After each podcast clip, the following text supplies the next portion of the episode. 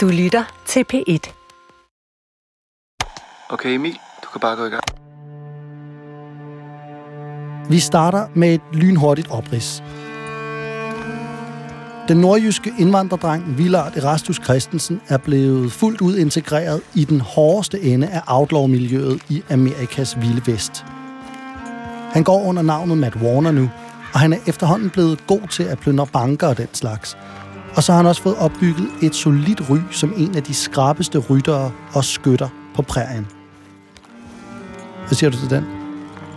Jeg siger, at det er perfekt opsummeret. Lad os bare køre.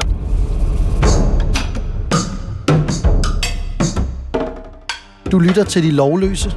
Mit navn er Emil Rothstein Christensen, og det du skal høre nu er historien om, hvordan Matt Warner, den danske mormonpræsts søn, blev en af de mest eftersøgte mænd i det vilde vesten. Og der, hvor vi hopper ind i historien her, er Matt stadig ikke fyldt 20 år endnu.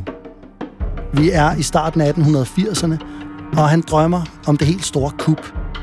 Et røveri, der kan gøre ham så rig, at han ikke behøver at bekymre sig om penge i lang, lang tid.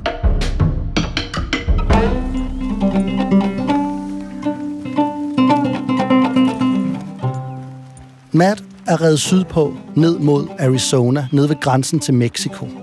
For der har han hørt, at hans søsters mand, Tom McCarthy, hænger ud og er i gang med at tjene en formue på at stjæle kvæg fra Mexico og smule det over grænsen til USA, hvor han så sælger det. Tom McCarty was a slim, smallish man with a lean face and quick movements. Det gør han blandt andet sammen med sin fætter Billy the Kid, som er en af vestens mest eftersøgte mænd. Men det er ikke så meget med den her historie at gøre. Det er bare name-dropping Blair, og Billy the Kid bliver alligevel også skudt ganske kort tid efter. Men anyway, Matt har altid set op til Tom, som er en del ældre end ham, og har levet outlaw-livet i en del længere tid. He was a neat dresser and liked the ladies, but hot-headed and quick and accurate on the draw. Og derfor så tænker han også, at han vil være den perfekte partner til det store røveri, som Matt går og drømmer om. Og han finder Tom på det helt rigtige tidspunkt, hvis man kan tillade sig at sige det. Fordi Toms kone, det vil sige Mats søster, er nemlig lige død. Og for at glemme sin sorg er Tom gået amok i kriminalitet, og han drikker virkelig meget og er rimelig ligeglad med alting. I Mats erindringer fortæller han ikke meget om sine egne følelser i forhold til søsteren, men han beskriver til gengæld, hvor stor gensynsglæden er, da han møder Tom igen. Og sammen med en tredje mand, som har det lidt ulækre navn Josh Sweat, starter de en storstilet kvægtyvebande ved den meksikanske grænse. Og det går rigtig godt til at starte med. I nattens mulm og mørke får de ført et par hundrede kør over grænsen og op videre til en amerikansk range, hvor de får 700 dollars i betaling. Det svarer til ca. 20.000 dollars i dag, så det er en god pris for nemt arbejde. Og et par dage efter er de klar til at gentage succesen. Men den her gang går det ikke helt så glat.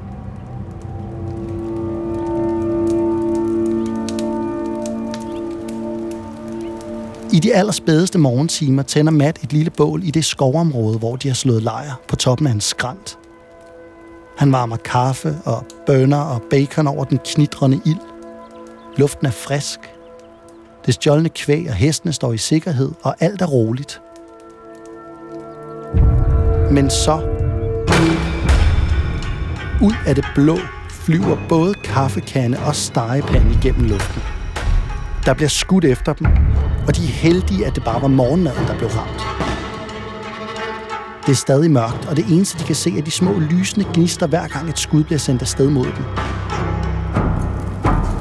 De går i dækning bag nogle træer med deres rifler. De ved ikke, hvem det er, der skyder på dem, men de bliver hurtigt klar over, at de selv er i totalt undertal. Men det får bare Matt og Tom og Josh til at gå endnu mere amok i en blodrus. The minute I start to fight, all fear that I felt leaves me, and a kind of killer madness takes hold of me. Da solen endelig begynder at kaste lidt lys ind i skoven, hvor de skyder, bliver alting pludselig stille igen. Så stille, at man lidt efter kan høre en knasen i buskaget. Det er lyden af støvler på flugt. Matt træder frem fra sit skjulested, og da han kigger ud over landskabet, kan han se tre US Deputy Marshals flygte afsted. Det er altså lovens lange arm, de har kæmpet imod. Og så er det, at han opdager de fire døde kroppe, der ligger lidt længere ned ad skrænten. Det er slet ikke godt. Hvis de havde vidst, at det var sheriffer, de var op imod, havde de taget benene på nakken i stedet for at kæmpe. Det bringer uheld at skyde en sheriff, og de ved, at de snart har hele den samlede politistyrke efter sig. Men på grund af ildkampen er både deres heste og kvæget stukket af, og så er bandens tredje mand, Josh, desuden blevet slemt såret. Han er blevet ramt i brystet og hoster blod, og der er også huller i hans venstre arm og ben. Imens Matt forsøger at lappe ham sammen, lusker Tom sig hen til den nærmeste range og stjæler heste til dem alle tre. Og så tordner de ellers derudad. Men snart kan de se en støvsky bag sig i det fjerne, som bare bliver større og større i takt med, at den rykker tættere på. Det er den slags støvsky, som kun galopperende heste kan viole op, når de får jaget de spidse sporer fra cowboystøvler ind i siden. Et nyt, stort, veludrustet og rasende hold af sheriffer er sat efter dem.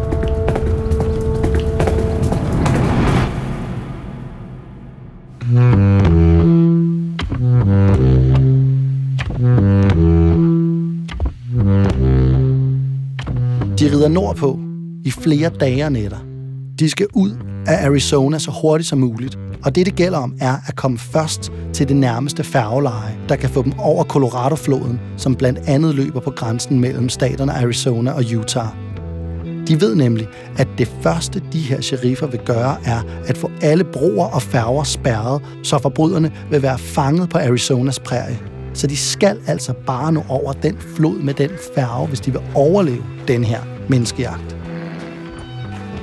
Matt og de andre drejer ind i en kløft for at prøve at vinde tid og måske finde et skjulested, hvor deres hårdt prøvede heste kan få sig lidt vand. Men da de kigger sig tilbage, er der ikke længere nogen støvsky at se. Deres forfølgere er som sunket i jorden.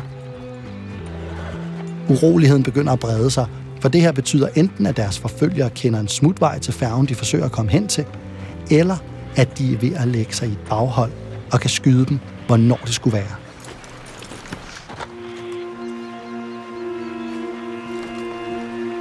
De lader hestene drikke ved en lille kilde skjult bag nogle store nåletræer, og Matt og Tom McCarthy lister ud for at se, om de kan få øje på deres forfølgere. Lydløst sniger de sig gennem buskaget, da duften fra pinjetræerne pludselig blander sig med lugten af tobaksrøg. Og der, et par meter foran den, kan de se en tynd stribe af røg, der smyger sig op af en stor træstamme. De lister sig nærmere, fuldstændig som i en tegnefilm på tåspidserne, indtil de kommer helt hen til træet.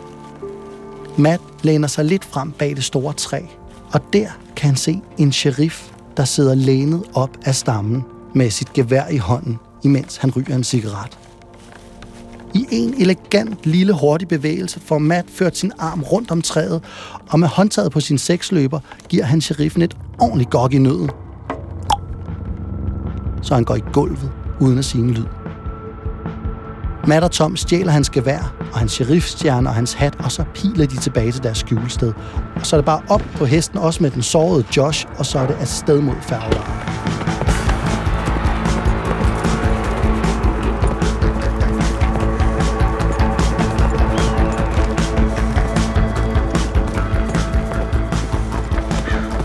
Jeg håber, at du kan se det for dig her. For det er sådan, at vores outlaw-venner, de rider på bjergsiden. Men pludselig kan de langt under dem, nede i dalen, se støvskyen fra deres forfølgere. Og de kan regne ud, at de ikke har meget mere end en håndfuld minutters forspring til dem nu. Det er Matt og hans lille bande, der ender med at vinde kapløbet og kommer først til færgelejret. Men færgen ligger over på den anden bred og skal først lige til at tøffe afsted, og det går sygt langsomt. Og samtidig kan de høre de galopperende hårde mod sandet tydeligere og tydeligere. Og de råber og skriger, men færgemanden reagerer ikke på det. Men så får Matt en god idé, og han råber til færgemanden, at han vil væde 50 dollars på, at han ikke kan komme over til dem på under to minutter. Og det får gang i den lille tøffende færge. Challenge accepted. Og tænk sig en gang. Det kunne færgemanden jo godt. Han er for øvrigt svensk og hedder Jonsson. Matt stikker ham pengene, og de hopper ombord med hester og det hele. Men lige da de tror, at de er reddet, opdager færgemanden en gruppe ryttere, der kommer ridende imod dem. Det er selvfølgelig hele korpset af sheriffer. Og de råber, at han skal vente på dem, og det passer færgemanden fint, for flere kunder betyder bare flere penge i kassen. Men Matt tænker hurtigt, og han hiver den forbavsede færgemand ind til sig og presser sin revolver ind i maven på ham og bruger ham som skjold mod sherifferne, der nu næsten er nået brevet. Imens får Tom gang i årene og får dem skubbet fra land. Sherifferne er rasende, men de tør ikke bruge deres våben af frygt for, at Matt så vil dræbe færgemanden, der er helt grøn i hovedet af skræk. Og forbryderne når over på den anden side og er akkurat uden for skudvide. Og der på bredden laver de et slags fugleskramsel og klæder det ud med den hat og stjerne og revolver, som de har stjålet fra den sheriff, som Matt gav et gok i nøden tidligere på dagen. Og flade af grin rider desperadoerne væk fra floden og får deres sårede partner parkeret i en lille by, og så rider de ellers langt væk fra Arizona. There are no closer friendships than the friendships of the Bandit Trail. 1-0 til de onde. Det er jo selvfølgelig god cowboy gang det her. Men helt sjovt er det ikke. At dræbe fire sheriffer, der bare gjorde deres job, er en alvorlig sag. Og nu har de oven i købet ydmyget de resterende sheriffer med et fugleskramsel. Så Matt Warner og Tom McCarthy de er nødt til at splitte op for at gøre sig lidt mindre bemærket. Men rygtet om dem spreder sig hurtigt fra Arizona til Utah, og det er svært for Matt at holde sig skjult. Hver eneste gang han rider ind i en by, må han flygte igen, fordi der er nogle US Marshals eller sheriffer på udkig. Så han ender med at søge mod ingenmandsland i nabostaten Colorado, hvor der ikke er nær så meget bud efter ham. Og i stedet for at plyndre og skyde, forsøger han sig med lidt hesteopdræt. Og det er et helt nyt kapitel, der starter her.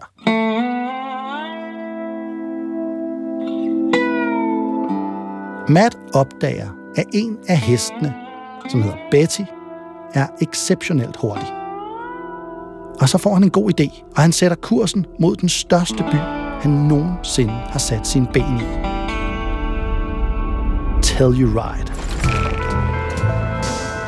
En splinter ny storby med en kæmpe gågade med salooner og dancehalls, spillebuler, banker, restauranter og bordeller overalt.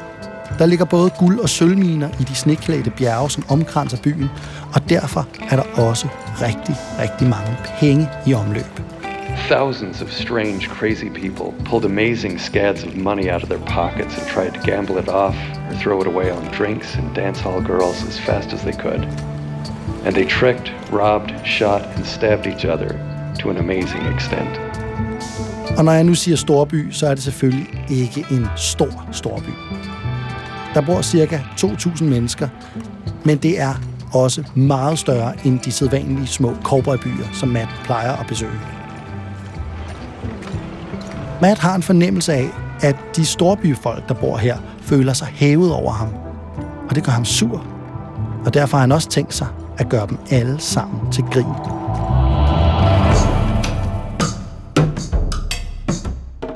Folk i Telluride er vilde med hestevedløb, og de spiller uden problemer alle deres penge op. Og den lokale held er en hest, der tilhører en mand, der hedder, jeg håber, jeg udtaler det rigtigt, Mulcahy. Mulcahy. Nå, men i hvert fald så har hans hest været ubesejret i jeg ved ikke hvor lang tid. Og det betyder, at der er rigtig mange penge at hente, hvis man kan slå den.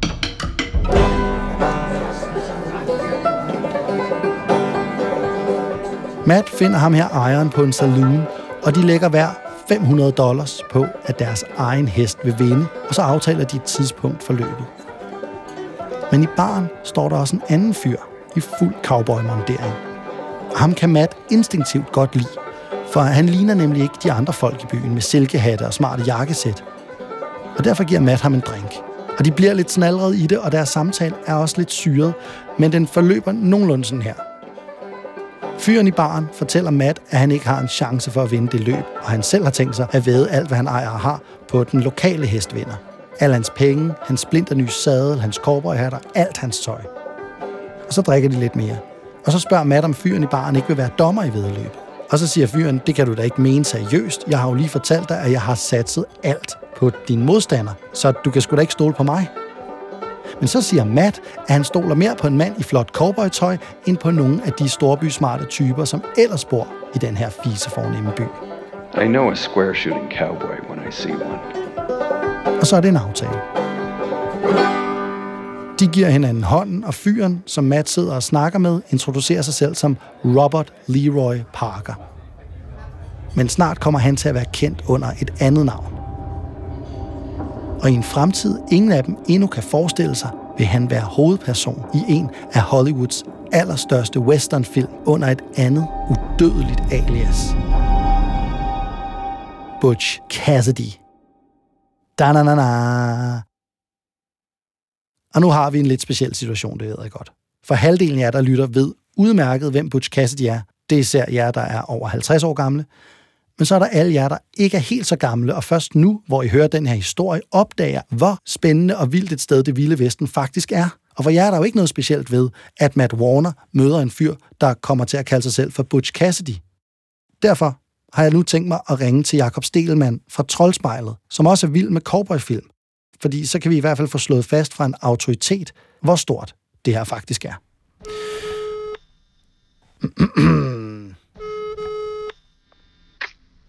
Det er Jacob. Hej Jakob. Jeg ringer til dig, fordi jeg sidder og laver et radioprogram om en dansk uh, outlaw cowboy. Og han møder, der hvor vi nået til historien, Butch Cassidy. Uh, kan du uh, sætte nogle ord på, på ham? Jeg er ikke tvivl om, at Butch Cassidy i dag øh, er, er helt på linje med de store. Billy the Kid, Jesse James, øh, Calamity Jane, alle de andre, øh, der, der hører han med. Øh, det er der ikke tvivl om. Butch Cassidy er jo en figur, man har lært at kende, fordi man har set en film om ham. Paul Newman is Butch Cassidy, and the Sundance Kid is Robert Redford. Dynamite's ready, Butch. You've never met a pair like Butch and Sundance. Skurke, som, som man på alle måder dyrkede, fordi de også var oprørere, og fordi man havde en opfattelse af, at det der med det vilde vesten, øh, der har man altså lov til at forsøge sig som skurk. Og, og det fascinerende er selvfølgelig, at vi jo aner, at der er noget virkelighed bag ved de her fiktive personer, at de har fandtes på et eller andet tidspunkt, og at noget af det, vi ser, måske har en lille fli af sandhed over sig det, der er vidunderligt ved Butch Cassidy, er, at han er en forbryder, der røver banker og skyder folk. Men øh, det er ham, vi holder med alligevel. I, I filmen med ham er han jo en, en meget positiv figur. Han er romantiker, han, han, han, er, han er nærmest en form for rebel. Øh, øh, og, og de der banker, han røver, det er jo klart, det er jo helt i orden, fordi det er jo bare nogle banker, det må man godt røve. Altså, vi har en flosset moral, øh, som, som vi dyrker, når vi ser de der figurer, og de bliver forbilleder for os, og det, øh, det er ikke til at komme udenom, at de er mere fascinerende end alle os, der overholder loven. Det, det er jo også lidt det, jeg er ude i her, i den her historie, jeg fortæller om Matt Warner. Har, havde du hørt om ham før? Altså, jeg, jeg havde hørt ganske lidt om ham, fordi han faktisk optræder i et par B-westerns i 40'erne som bifigur. Han optræder i en lille film, der hedder Thundertown, og han er også med en anden en, der hedder Campground fra 43, hvor han altså spiller sig en af de faste skurke i B-westerns øh, fra 40'erne. Og der lader jeg bag til høj, at kan vide, hvem han er, øh, og, og fandt så langsomt ud af, at der var et eller andet med, at øh, han faktisk var dansker.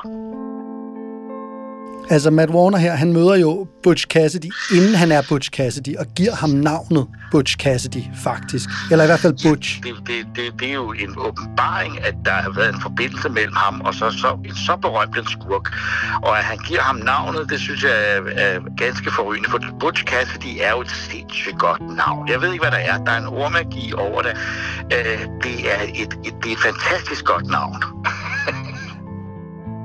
Øhm, tusind tak, fordi jeg måtte øh, ringe til dig, Jakob. Det var lige, hvad jeg skulle bruge. Øhm, Jamen, øh, jeg, glæder mig meget til at høre øh, hele historien om øh, Matt Warner, som på dansk hed, hvad var hans navn? Nu har jeg glemt for Matt Warner, et meget flottere navn. At han hed... Villarde Rastus Christensen. Det er rigtigt, ja. ja, ej, men jeg vil sgu også helst hedde Matt Warner, det må jeg indrømme. Godt nok, du. Hej. Okay så fik vi det på plads. Og jeg sætter mig tilbage ved fortællermikrofonen her. På det her tidspunkt hedder Butch Cassidy stadigvæk Robert Leroy Parker, men jeg synes bare, at vi skal kalde ham Butch Cassidy fra nu af, så ingen er i tvivl om, hvem det er. Og nu er det ved at være hestevedløbstid i Telluride mellem den lokale storfavorit og så Matt Warners hest, Betty. Der er kommet folk fra nær og fjern, og der er rigtig mange penge på højkant. Og det er nærmest kun Matt Warner, der har sat sig på Betty. Og vedløbet begynder. Og publikum huger, og hesten spænder afsted hen over den støvede vej, der udgør banen, og jeg behøver ikke trække spændingen. Da første hest rider over målstregen, er der pludselig fuldstændig stille. Det skal ligesom lige synke ind. De har set et mirakel. Betty er vinderen. Men så bryder alle os ud i et jubelbrøl. Tab og vind med samme sind og så videre. Matt skovler pengene sammen. Og da de fleste tilskuere er gået hjem, står der kun en enkelt mand tilbage. I undertøj. Med sin hat, sadel og rideudstyr i hænderne. Værsgo, siger han, og rækker det frem mod Matt. Jeg holder altid mit ord, og derfor skal du have mit tøj og udstyr, ligesom jeg lovede dengang vi ved. Det er selvfølgelig Butch Cassidy, og han nægter at tage tøjet på igen. Matt synes, det er pinligt, og han kan ikke klare synet af en stolt cowboy, der går rundt uden tøj nu og penge. Det er uværdigt. Så han tilbyder, at Butch Cassidy kan blive hans partner, og at de nu sammen kan tage ud og score kassen på hestevedløb andre steder. Men der er én betingelse. At han tager sit tøj på igen.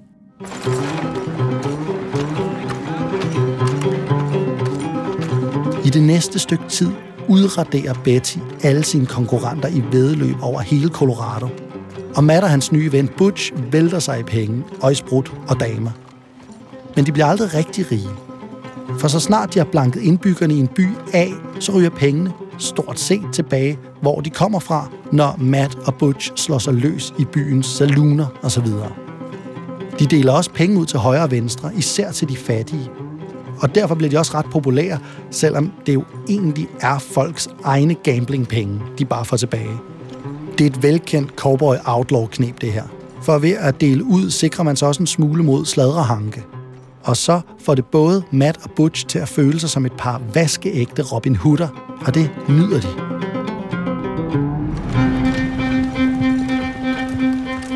En dag, da de rider ind i Nyby for at sætte et nyt hestevedløb op, støder de ved et lykketræf ind i Tom McCarthy. Matt svoger, som var med til at plukke de fire sheriffer, og de bliver så glade, at de tørlægger hele byen sammen, de tre. Og selvfølgelig bliver Tom også inviteret med i deres vedløbsbande. Der er kun et problem, og det er, at der ikke går lang tid, før de har reddet mod alle de heste, der er i Colorado. Og spændingen begynder ligesom at sive af ballonen, og det betyder også, at de snart kommer i pengeproblemer, fordi der ikke er flere gevinster at hive hjem. Og hvad gør man så? For Matt, Tom og Butch er der kun et svar på det spørgsmål. Man begår et bankrøveri, og de ved med det samme, hvad for en bank de vil røve. De skal tilbage til Telluride, hvor det hele startede, og ydmyge de smarte bytyper en gang til. Butch har allerede tidligere tjekket den bank, de skal røve ud, og han har set ufattelige mængder penge blive fragtet ind og ud derfra i tidens løb. Og det burde være en let opgave. De femsede folk i byen kommer ikke til at ane deres levende råd, før de tre desperadoer er over alle bjerge. Det her ser ud til at være chancen for det store røveri, som Matt har drømt om. Og så følger et ret sjovt bankrøverritual, som Matt altid gør et stort nummer ud af inden et kup. Det gælder om at se lækker ud. Så de tre lurvede, snavsede og ubarberede mænd med de dybe panderynker og de skulende øjne går i bad og barberer sig og vasker deres tøj og pusser deres støvler og sadel, så alting skinner. Og så skruer de charmen på.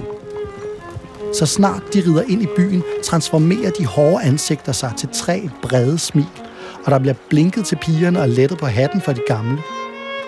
Folk i byen skal have indtryk af tre dandy gentlemen, der på ingen måde kunne tænke sig at være så meget i pengeproblemer, at de kunne finde på. For eksempel at røve byens bunende bank. Men det er lige, hvad de gør. Et bankrøveri ved højlys dag i den største og mest befærdede by, de nogensinde har set. En mand bliver udenfor og passer på hestene, imens de to andre, smilende og småsnakkende, går ind i banken, op til skranken, hvor de så hiver seksløberne frem. Og så er der op med lapperne i en fart til bankmanden, der ryster af skræk, imens de fylder deres sække med pengesedler og guld. Med pistolerne rettet mod den forskrækkede bankassistent, bakker de langsomt ud af banken igen, og i en glidende bevægelse hopper de op på ryggen af de parkerede heste og drøner ud af byen.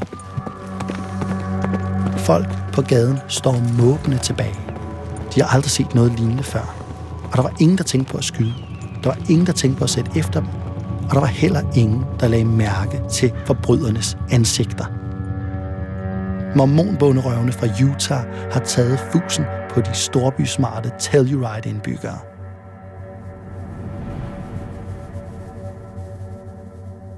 Det gik næsten fornemt. Det gjorde det. For et stykke uden for byen kommer en anden fyr ridende. Det eneste menneske i miles omkreds. Og han skal selvfølgelig absolut krydse lige præcis deres vej. Og hvad værre er, så kan han genkende dem fra hestevedløbene. Og han hilser pænt og spørger, hvor de dog skal hen i den fart.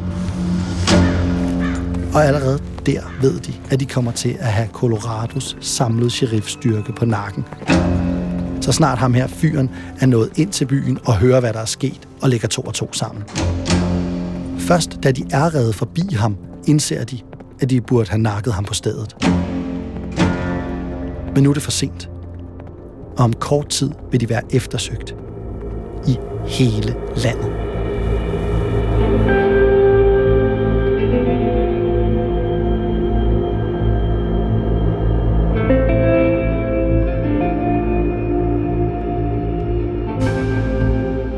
Når man tænker på morerne på sherifferne i Arizona, sammen med bankrøveriet her i Telluride, plus alle de andre røverier og holdups, som jeg ikke har fortalt jer om, er der udsigt til lange fængselsstraffe.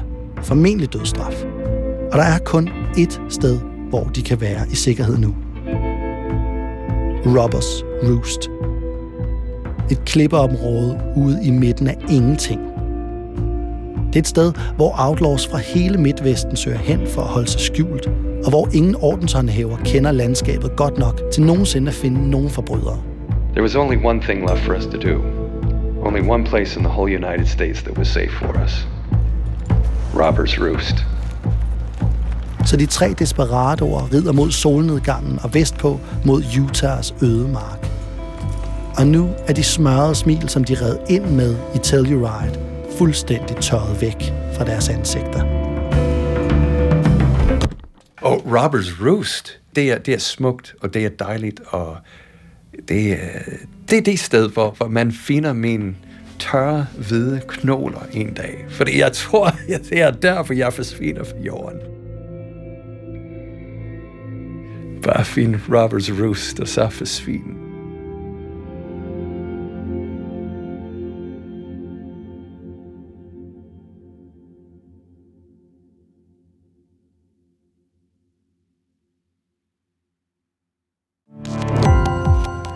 Gå på opdagelse i alle DR's podcast og radioprogrammer. I appen DR Lyd.